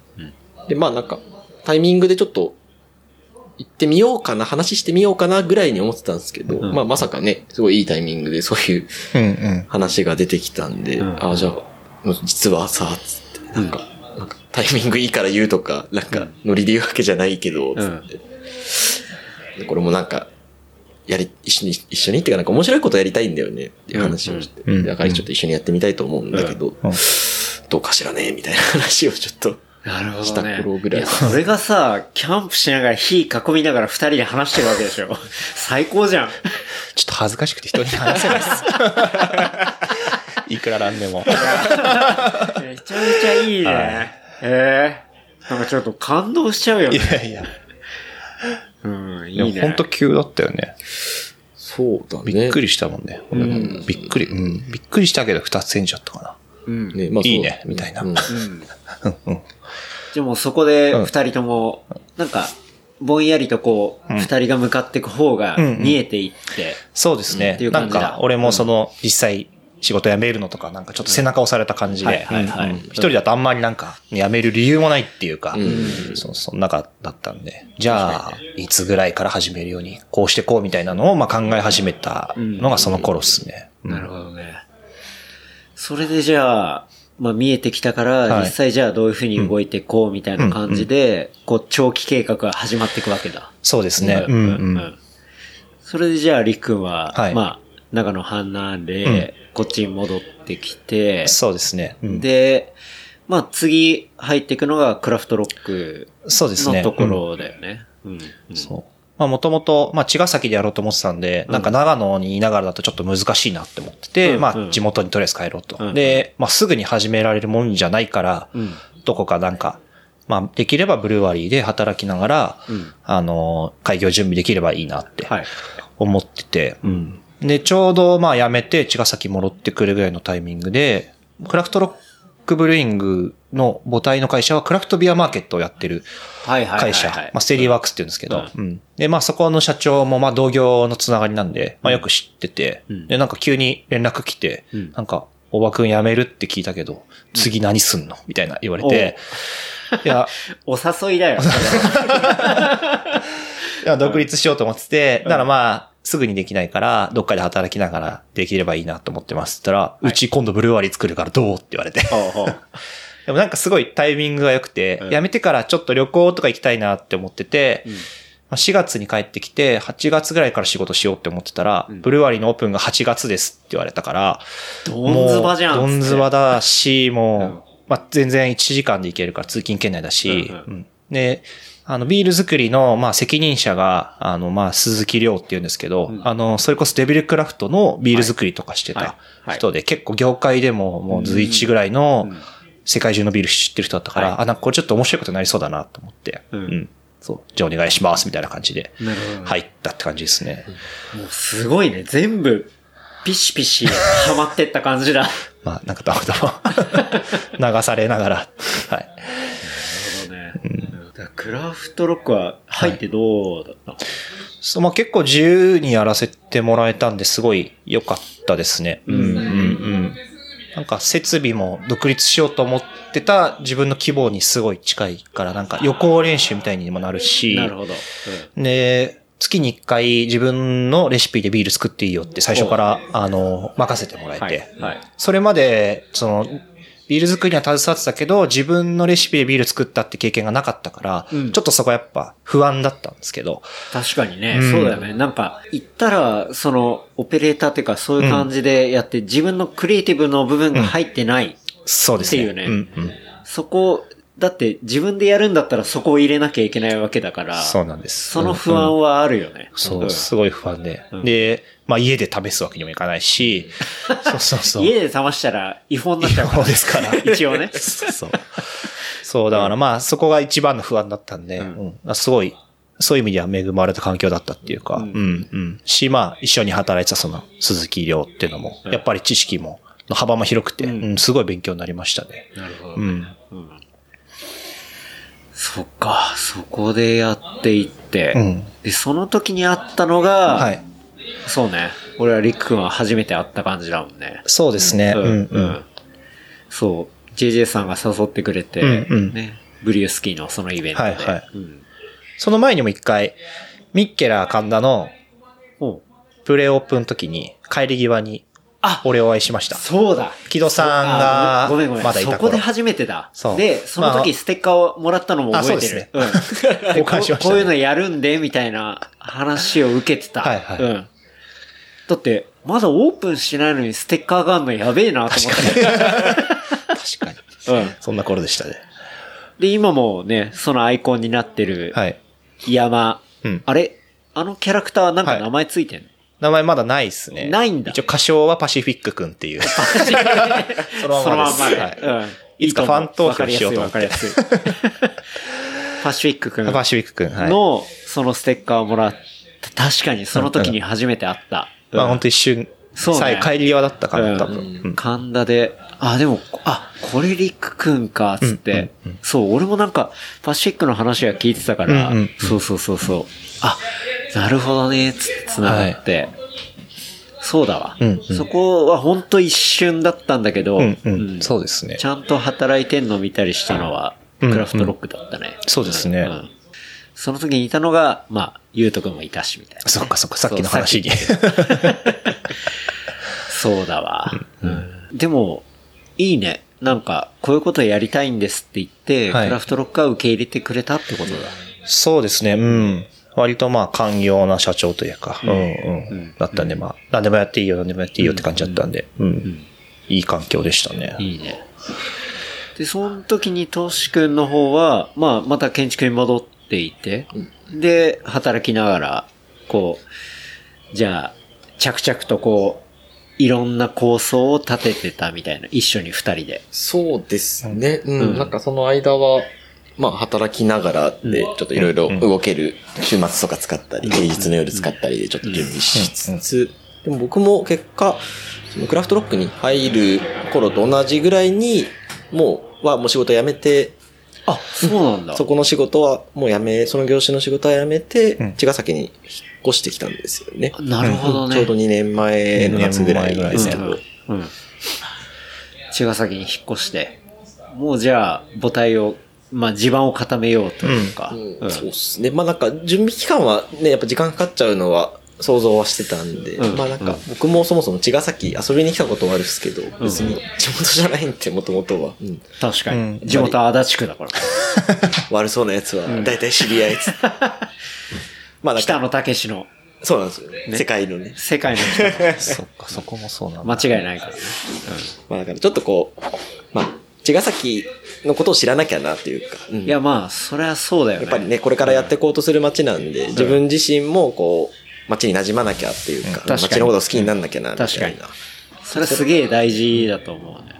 それもあったのと、まあ結果、まあ製造云々とかじゃなくて、これからまあビールを作る会社をやろうっていうタイミングなんで、まあその、ちょっと好きで飲んでたぐらいじゃなくて、もうちょっと少しだけ一歩、ふ中の方に踏み入って、踏み込んでみようと思って、まあその、さっき冒頭で話してた、ホップマンってお店で、まあ結果働かせていただく、ここからの、その後の2年間ではあったんですけど、うん、うん。だから、りくくんがビビッと来て、もう初期衝動というか、まあ、その、第一の刺激を受けたところで、うん今度はとしくんが働いてっていうことのはい感じになってたってことなんだね。そうですね。ううんんうんうん。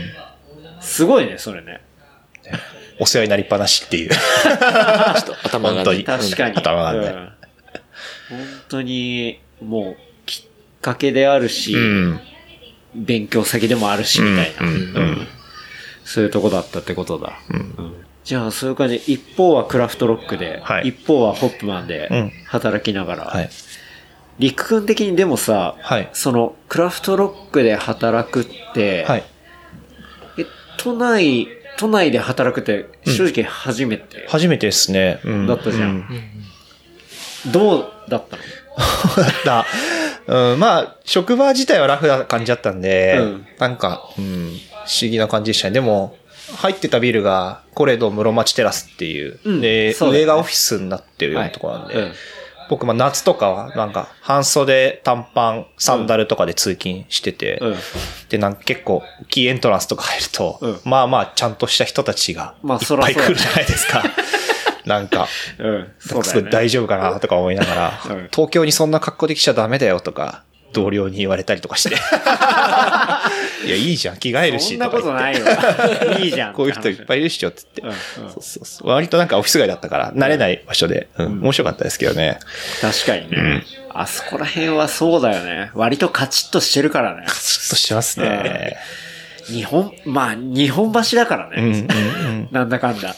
毎日日銀の前通って、三越の前でこうやってやって、D さんで。B さんで。だってね、そこで今は、い飲んでる二郎さんもね、うんうんあの、まあ、多摩川越えて、こっちの方、あはいこっちの方っていうか、まあ、東京の方行くときは、ちゃんと、あの、靴を履くって言ってた。あ靴履くって言ってますか？言ってた、言ってあた。すごいな。ちゃんとしてる。そうそうそうそう。なんかそういうマインドがあるみたいな話をしてて、あ、そうなんだと思って。そうですね。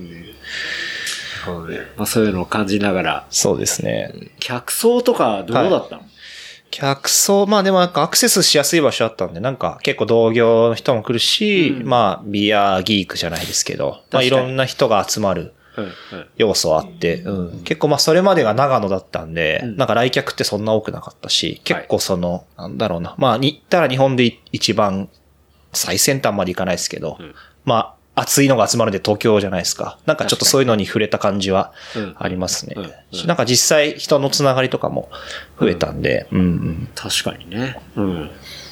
そういうところはあるよね。うんうん。うんで、そこからまあ、クラフトロックを卒業していくわけだよね。うん、そうですね。うんうんそれはもう、ある程度見通しが立ったから、みたいな。最初でももともと、まあ1年ぐらい働かせてほしいと。まあむしろ1年ぐらいしかいられないと思います、みたいな。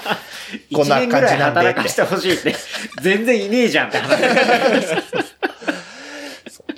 って言ってたものの、まあ結構腰掛けかってなるからね。そんなこと最初言ったら。普通そうっすよね。うんそうっすまあでも全然なんか立ち上げいてくれるだけで、みたいな。いい会社だよ。うんそうそう、感じだったんで。うんそうでも結局まあこっちの準備が遅れて、ちょっと、もうちょっといていいですかって言って。逆にね。そうですね。半年か、そこらぐらいちょっと延長させてもらって、本当にでも最後ギリギリまで働かせてもらったんで、うんそうそう。なるほどね。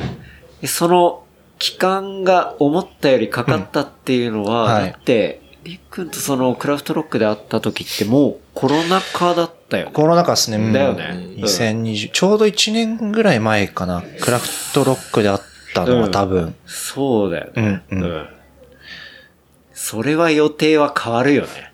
そうですね。うんうん。あの、今、ジローさんがトイレに。ジローさんすっごい酔っ払ってるじゃないですか。大丈夫ね帰れるか。目が。普通、普通。普通ですよ。普通ではなさそうですね。いいですね。はい。普通ですよ。でも、すごい、すごい、すごい楽しい。よかったです。楽しいです。楽しいですね。それで、まあ、なかなか大変なタイミングだったけど、まあそこら辺も受け入れて。そうですね。で、で、まあ、ちょっと伸ばしたりとか。うん。なんかまあ、変に焦らないでいこうかみたいな感じで。うんうん物件、ここの物件に初めて見に来たのが2020年の2月なんですよ。はいはいはい。まあ、ちょうどコロナが、って言葉が出てきたぐらい、まだ行き来できるかな、みたいな。はいそうそうね。本当はだからもうそこから、もう、すっ飛ばしていきたかったですけうんど、うんまあ4月にあんな感じだったんで、まあ焦ってもしょうがないねって感じで、ちょっと練りながら行こうっていう作戦に変更したって感じですかね。なるほどね。だからまあ、コロナ禍があったから、本来のプランから言ったらもうちょい長い期間をクラフトロックで働き、そうですね。うん。で、じゃあそろそろはいいけるぞと。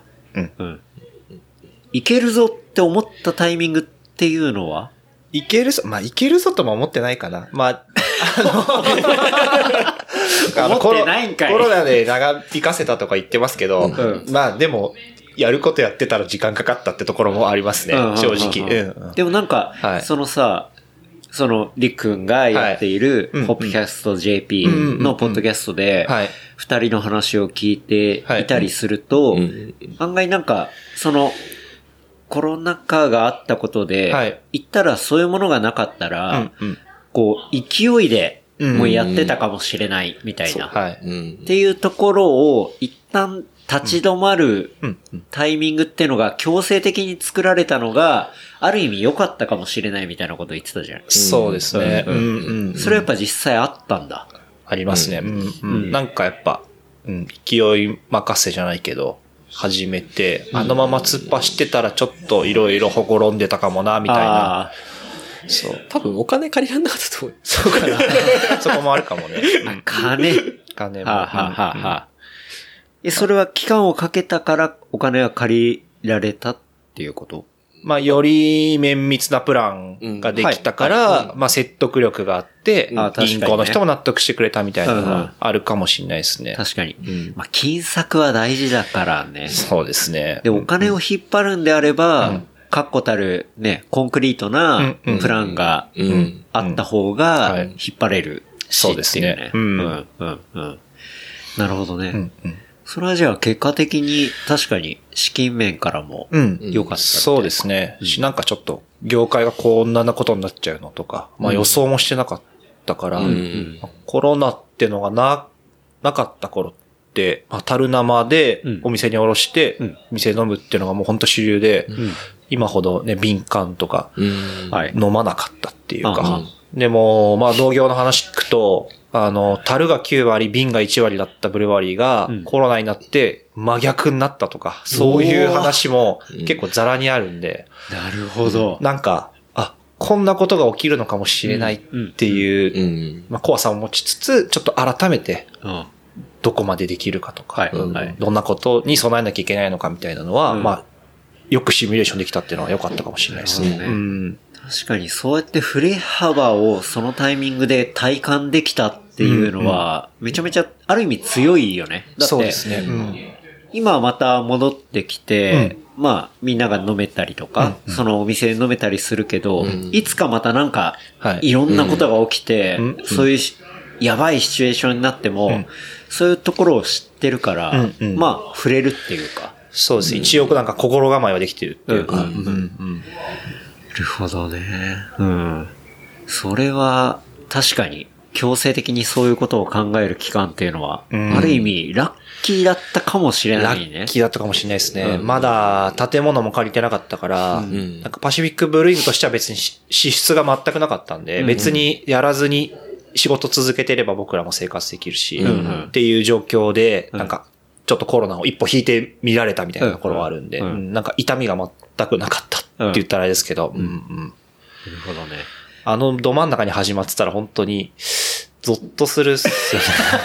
確かに。もう、やっちゃった立ち上げた後にそれが来たら、うん、やばか怖ったとすぎるよね。思いますよ。うんうんうん確かにね。はい。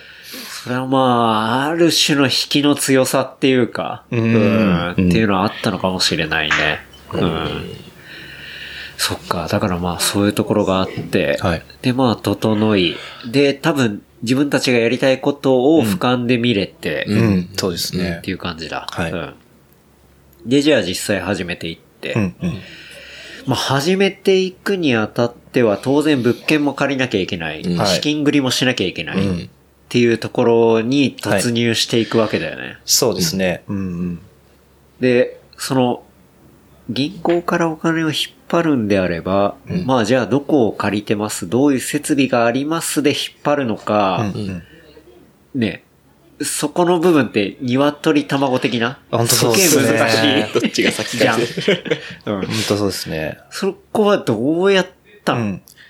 僕らは、本当に手持ちの資金がほぼないみたいな状況だったんで、恥ずかしい話。いやでもね、それ言ってた。あの、そう。そのエピソードでも言ってたよね。うん資金乏しいコンビみたいな。本当にあの、うん、なかなか、どっちか持ってるじゃないですか。大体。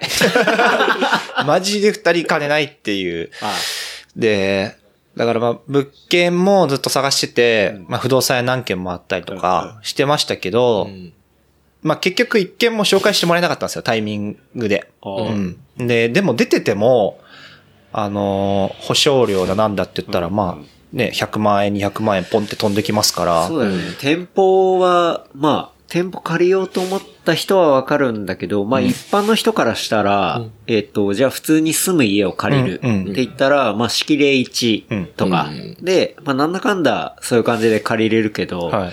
その店舗を借りるので言ったら、ね、保証金とか3ヶ月とか、下手したらそうですね。6ヶ月と6ヶか。月とか。うん。うん。あるから、でね、まあ、でかいところを借りるってなったら、そそれかけ6ってなったら、結もう、構みたいなっ。すね。うんうん。何百万ぶっ飛ぶみたいなね。ほんとそんな感じですねうん初期で。うん。だそれが、そう。だから、うん抑えるためにお金が必要だけど、んお金借りるには建物決まってなきゃいけないっていう、まさにさっきおっしゃってた、もう、卵が先かうんの話になって、金引っ張る前に借りれるわけねえじゃんみたいな。そうです、そうです、本当に。うん。金借りたいから借りるのに、なんなのかなみたいな。なんかもうわけわかんないですけど、そんな感じで、ん。そう。でもす、割とまあ、すそこ決まらないともう、なんだろうな、資金調達の計画も立てづらいし、設備も決められないし、まあいろんなことが前に進まない状況だったんですけど、ん。そう、さっきも言った2020年の2月かな、コロナ禍直前ぐらいに、地元のケってお店があって、そ、そこがまあよく、よく行くお店なんですけど、そこのお客さんが、この建物の大家さんだったんですよ。なるほそうどね。うん。で、まあ廃業して10年ぐらいほったらかしになってる空き工場を持ってるお客さんいるから紹介してあげようかって言われて、ほうほう紹介していただいて、見に来たのがその2月。なるほど。ううんん。それでもうここだと。まあ見に来ても、ここだなってなりましたね。うんうんうんまあいろんな条件もいいですし、うんうんなんか、まあ10年も空いてたんで、急に誰かに借りられちゃうってリスクもないかったりするから、建物はここって決めた上で、次のステップに進めるな、みたいなのはあったり。うんうんなるほどね。それはもう完全縁だね。縁ですね。本当縁ですね。まあラッキーというか。ラッキーですね。あのまま探しても見つかんなかった。多分無理だったろうね。あうん自分たちだけでしてもらえないだろうしね。うんうんうんうん。あそれで運よく物件見つかり、はい。そういう設備の目処も立って、うんってなってくると、あの、そうだよね。計画がうんもっとかっちり、コンクリートな感じになってくる。そうですね。うんうんってなってくると、お金も引っ張りやすくなってきてみたいな。そんな感じですそうね。ねで、じゃあそこで実際引っ張れたりして、まあ契約もし、うん。うん、うん。設備を入れていくとか。もっと作る方うにん、こう注力していく感じになるわけだ。そうですね。え、でもさ、この、今、ね、醸造所のさ、はい。うん入ってるタンクとかを今眺めながらはい。話してるわけなんですけど、うん。はい。結構思ったよりめっちゃ結構広いなっていうのはなんか思ったりはしたんだけどね。うん。広いって言ってもらえれば嬉しいね。大多数狭い、思ったよりコンパクトなんですね。え 坪数で言ったら22坪なんですよ、はいはい建物全体で。うん。なんかまあまあ、飲食店でもあるぐらいの広さ。うんうんまあ天井が3メーター50とかあるんで、はい、はい。その分広く感じるの確かなっていう。もともと工場だからっていうのもあるし。うん。いやでもこのタンクを今度は買うんだよ。買うんですね。そう。もう本当設備、まあ設備産業なんてよく言われますけど、やっぱ物がなきゃできない確かに。業界。なんか、気合じゃビール作れないし、明日から自転車乗ってビール作りますって絶対できない。確かに。うなんかコーヒー屋さんだったら究極、ね、1000円でドリッパー買ってきて、うん明日からコーヒー屋さん始めますって。できるまあできなかないなっていう、うんうんそうな。まあそこはちょっとビール屋さんの辛いところっていうか。確かにうん。設備を揃えないとっていそうです。ね。うん。これ、もうだって、タンク何個あんのっていう。タンク発酵用で8本。うんそう。うんあとはまあ仕込み釜とお湯のタンクですね。ううんんあと結構それに付随する機械が、うん。樽を洗う機械とか、うんそうそう。いろいろあって。ありますよね。はいうん今ね、こうピッカピカな感じでこんな感じで。ありますけど、はいこれはもう当然ね、海外からはい入れて、うんそうですね。っていうことですよね。うん。いやもうそう考えると、この物量を海外から入れるってだけでも、はい。ね、そうですね。すごい値段かかるんだろうなってのは想像できるし、うん。送料だけで車ぐらいになるんじゃないかな。普通にもうな、よくわかってないですけどねね。でもそんくらいじゃないかな。ううんんうんうん。なかなかのこのはい勇気がいるっていうか、そうですね。もう、やったらやり抜かなきゃっていう感じは。そうね。うん。だんだん形になっていって、はいうんここの場所を作るはい。ところでいくと、としくんの、その、建築での、そういうデザインとかの、こうノウハウっていうのが結構生きてたりもするんでしょそうですね。一応、そう、そうだと思ってやってそうですよ。それ自信を持ってください。そうね。だからそういうところが繋がっていってっていうのがなんかすげえいいなってうん思うけど、まあなんかそのね、もちろんスキルもそうですけど、まあさ、なんかね、お金の話ばっかになっちゃうんですけど、お金の話大事だから。お金ないとできないからさ。やっぱりね、それをじゃあ外部に、じゃあ仮にお願いしましょうってなると、やっぱり、そうするとね、間に入る人が増えると、その分お金ももちろん増えていくんで。わかるわかる。で、で、結果ほら、タンクを買うとか、うん。その材料を買いますとか、まあ、形に残るものだったら、なんかこう、高い安いとか、まあ、しょうがないとか、まあ、いろいろ判断がつくと思うんですけど、あんま自分で言うのも良くない、そういう仕事をしてる人いたらなんかあれかもしれないですけど、なんかその、設計をするとか、なんかこう無形のものを、価値を、に対して、要は、お金を払うっていうのって、やっぱり、今までずっとそういう仕事をさせていただく側でね、自分はいたわけですけど、いざじゃあ自分が、まあ、ある種半々ですけど、まあ、お客さんの立場にいざなって考えてみると、めちゃめちゃ高いなと思って。取ってた側から、で車変えちゃう。真逆に変え変わっていったら、高くね？みたいな。これで車買えちゃうの？そんな撮ってたのでもいや、本当そういうことだと思うんですよね。だからやっぱそれの分責任ももちろんつきまといますし、やっぱそれなりの仕事なんで、まあだったら逆に、ね、一応結果できる、まあ、ハウ、ノウハウじゃないですけど、自分が持っているんで、まあ、入り込んでやった方が、まあ本当にいいものもできるし、なんか、うん。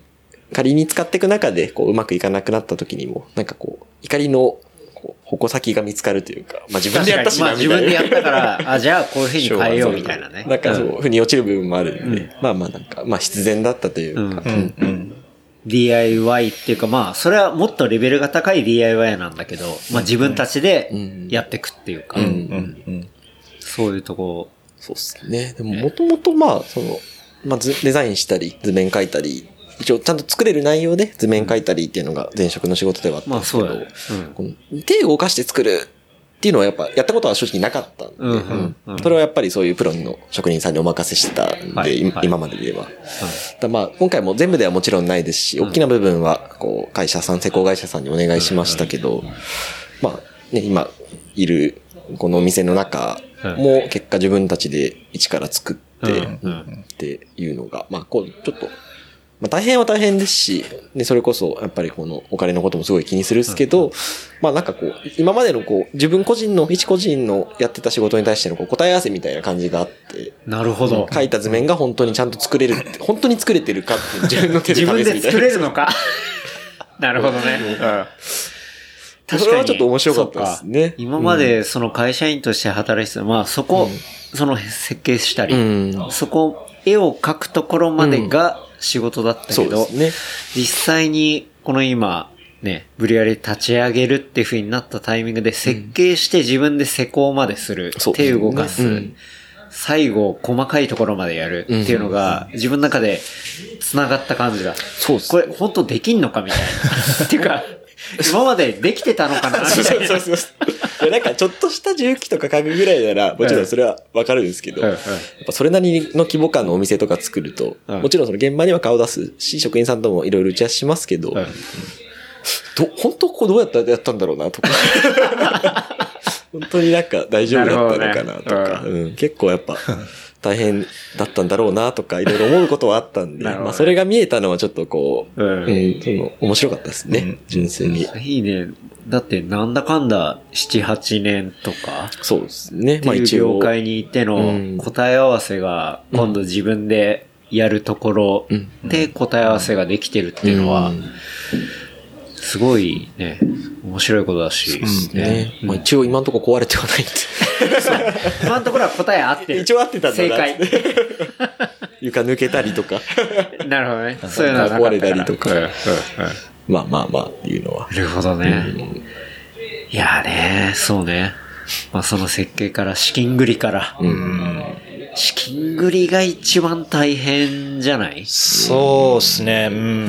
うん結構時間かけたっていうか。うんうんうんいろいろ説得させなきゃいけないし、うん。結構銀行から貸してもらうとかも正直、めちゃくちゃウェットな、あれじゃん。うんうん。うん。うん。なんか担当者の人の一存で結構変わったりもするし。そうっすねうん全然ドライじゃないっていうか。うん。うん確かに。かこれやれば OK みたいなのがないっていうか。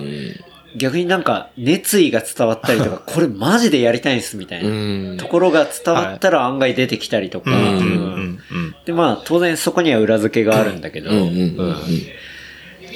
その部分をやってう、ん。で、その資金繰りもそうなんだけど、はい。ビールで言ったらタンク繰りってのがあるんでしょタンク繰り、はい。そう。製造スケジュール、聞いてて、はい。タンク繰りって俺マジ初めて聞いた言葉だわと思って。そうか、確かにもうあんまり使わないっすよね。使業界の人しか使わない。そうですね。業界用語なのか、あれ。日常生活にタンクってあんま出てこない。タンク繰りは言わないでしょ。確かに確かに。うん。そうですね。タンクグリーも。そう。結構大事ですこれはね、ちょっと聞いてる人に覚えておいてもらいたい日本語。はい。確かに。これも初めて知ったから。そう、結構ね、タンクグリー、確かに。工房のね、様子で、うん。そういつ工房が取れるかと、いつビールが出来上がるか、で、次何作るかっていうのを、まあ、組み立てていくっていうか、うん、うん。だその、限られてるから、当然いろんうなんブリュワリーも。はい。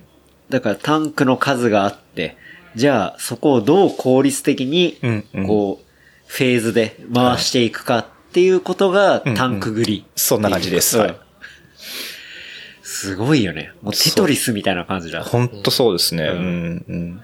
だって、その効率がさうん、言ったらプロフィットに直結するわけじゃない？うん、うん、ううんん。なかなかガチで考えないと。そうですね、結構。なんか何日で出来上がって開くかってとこまでは、慣れればすぐできるんですけど、うんやっぱそこに酵母ってものが入って、うん発酵が何日かかるか。うん。で、その酵母ってまた使い回すんで、うん。じゃあな、10日後にこの酵母が取れるから、うんその酵母を使ってビールを仕込まなきゃいけない。うん。じゃあどこのタンクが空いてるかみたいな、なんかそこも入ってくると、もう、だいぶなんか、今も結構四苦八苦してますけど。ううんん、うん。でりっくんの場合は、はいまあ、志賀高原でもうん、そういうことをやってたし、クラフトロックでもやってて、うんうんで、そのタンク繰りをイメージしながら、はいじゃあ設備をん、こう、こういう風にしようみたいな。そうですね。そういう感じで入れたっていうことなんだ。うん、そうですね。うん、うん。なんかどんなビール作りたいかと、まあ一年でどれくらい作るのが、まあ大、大変じゃないかというか、どれくらい作れるか、その物理的に。うんはい。プラス、まあそれがお金に変わった時に会社が回っていくかみたいなのを、うんまあ合わせて考えて、じゃあタンク何本必要だよねとか。一回でこれぐらい仕込まなきゃいけないよね、みたいなのを考えていったって感じですね。なるほどね。いやでもそのさ、イメージとはい実際走るところうんがちゃんと噛み合っていくのかみたいなのって、うんやってみないとわかんないもんね。わかんないですね。うん。どうなの？やってみて。やってみて、まあ、おおむね計画通りではあるんですけお素ど、晴らしい。でもやっぱ特に今は毎週新しいビールを作って、それをリリースして、なんかその作業としては全然、なんだろう、余裕なんですけど、うん。なんかレシピを考えるとか、うん。じゃあリリースのための文章を考えるとか、うん。なんかその辺が結構思ったより時間かかったりとかして、ああ、なるほど。そう、うん。追い込まれてる感じです。そうか、じゃあ、割と、マンパワーというより、結構頭使う部分の方が、時間かかるみたいな。うん、うん、うん。確かにね。なんか、適当にやったらそこに、こう、そういうものを出しても響かないし、うんちゃんと伝えていかなきゃいけないし、作る上でも、どういうコンセプトだったり、うんどういう方向性のもの、ビールうんっていうのを考えてやっていかないと、自分もわけわかんなくなっちゃうし。そうですね。うん。なんかなあなあでやって、なそれっぽいものできるけど、なんかあんまりいいものできてないみたいなのが、まあ一番怖いっていうか。確かにね。で、それでできたものを、はいちゃんと正しいうん。伝え方で伝えていかなきゃいけないし。ね。そうですね。確かにね、そこは時間かかるようね。ん慣れないというか、なんか、それこそクラフトロックの時は、うん。まあ月に1回やってたことを今月に6回やってるんですね。はいはいはい。うん。だなんかそこのイメージがちゃんとできてなかったっていうか、あこれ6回やるの結構大変だなみたいな。でもなんか、パシフィック結構デザインとかもはい。すごいいいし、ありがとうございます。ね。あれは友達がやってる感じ？そうですね、ロゴのデザインとかは友達が、うんうんうん。それこそ話を遡って、そのファッションショー時代の友達になるんですよね。今ちょっと笑うとこじゃないですか。いや、その、ファッションサークルすごくない？あの、語彙力すごいですよね。ファッションサークル。ファッションァッションサークル。結構、うん。割とまあ服飾とか、まあ美容学生の卵を集まるような感じだったんで、そうそう結構、まあ今でも仲いい友達何人かいますけど、割とまあ多彩というか、ん。そうね。ん。そこのつながりがめちゃめちゃでかかったんだ。そうですね、うん。結果的には結構つながりつながりで。やってもらって、うん。この、うちのグッズのモデルいつもやってくれてる子も、うん。その時の友達だし、あ、そうなんだ。はいこの子の髪を切ってるのは、うちのロゴ書いてる子のお兄ちゃん。おおとか、なんか。僕らもお世話になってはい、僕らも切ってもらってる。って。はい。まあ結構その時の仲間あって、なんか、うんうんまあ今のビールの業界にいると、なんか、なかなか知り合いない。ちょっとい、他の業種で働いてる子が多いから、はい。はい。うん。で当時そこに集まってた人って、まあ、やっぱ何かしら行動力があるっていうか、うん。うんうんなんか SNS 見て東京のサークルに飛び入るって結構な勇気じゃないですか。確かにね。うんうん。っていう意味だと、まあ、割となんか、みんな行動力がある子たちなので、はいはいやっぱ今、この年になるとみんな自分たちで、おのおの面白いことやってたりとかするんで、うんうんうんなんかそういう人たちと、なんか今度仕事を通してうん。関われてるっていうのは結構、嬉しいし、面白いですね。なるほどね。うんうん。だから本当に学生の時からいろいろ繋がってっていうね。そうですね。うん。うん。それの集大成みたいな感じになってるって。まあまあ、うん、ううん。ん。まあでも作ってって、そのね、ファーストバッチができて、っはい。ていう時は、どうだったの？やっぱ、いろいろ、なんかさ、この、まあもともとバーバリック。はい。でもさ、うん。ハローパシフィックでやったりとかはい。して、でも実際ここでうん作っていくってなって、最初に何を作るっていうのって、なんかめっちゃ考えるよね。考えますね。結構なんか試される感じもするんで。確かに。うん。だし、試されるし、周りからもめちゃめちゃイヤイヤ言われそうじゃん。すげえ言われるっすね。まさかこれじゃないよねとか。そんなこと言わないでよとか結構思うんですけど。うんこれじゃないでしょとか、なんか探り入れてくる感じだ。そうそういう感じですね。基本全部秘密です。秘密ですって言い続けましたね。あ何言ってもなん、いい方向に行かないだろうなと思ったから。うんうんうんうんなんか気をてらうのも違うし、定番だと逃げたって言われるし、なんかなみたいな、なんかまあそういう感じなんですよ。ファーストバッチって。わかるわ。そうそうそう。なるほどねもっとちょっと優しくなって、みたいな 感じでしたけど。僕からしたら。すごいね。はい。だからその秘密の中で作ったファーストバッジが、はいうん。パーミット。パーミット、はい。はい。っていうところで、はい。まあそこはね、どういう経緯かっていうのをちょっとうん教えてもらいたかったりもするんだけど。なるほど。もうパーミット、まあ、正直名前ありきで、うん。で、何にし、スタイル何にしようかなみたいな感じで決めてたんですけど、まあ、パーミットって名前を使いたかったのが、こんな長くなっても大丈夫ですか？大丈夫です。全然大丈夫です。はい。あの、2019年に、まあ、その芝高原ビール辞めて、まあ、クラフトロックに入るまでの間、まあ、旅行したいなって思ってたのが、まあ、そのアメリカの山を、まあ、ハイキングしたいなと、うん。うん。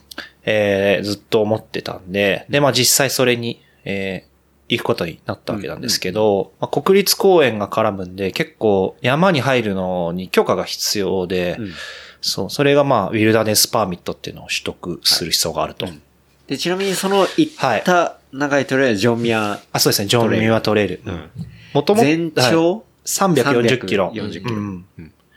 もともとはそれも一部含まれる PCT っていう、パシフィッククレストトレイルっていうはいはい、全長3000キロかな。で、6ヶ月ぐらいかけて歩く、スルーハイクの。そう、んに挑戦したかったんですけど、まあ、開業前にそんなに日数とかね、使うのどうなのっていう話が家庭ではい。持ち上がって、家庭で。家庭で 大化けで家家内の話だよね。はい。そう。はい。で、まあまあ、確かに現実的じゃないなと。うんまあじゃあその一部の期間でジョンミアトレイルを歩こうということになって、で、まあ実際歩くためにはいろいろ準備が必要で、まあその中の一つが、Wilderness Permit と。はいうん結構これがでもややこしくて、どこの登山口から入って、どこの登山口に抜けるか。楽しいお話は次週後編に続きます。お楽しみに。話したトピックスは、ショーノート、 replicant.fm で見ることができます。番組の感想は、ハッシュタグ、レプリカント FM までお寄せください。See you next week. バイバイ。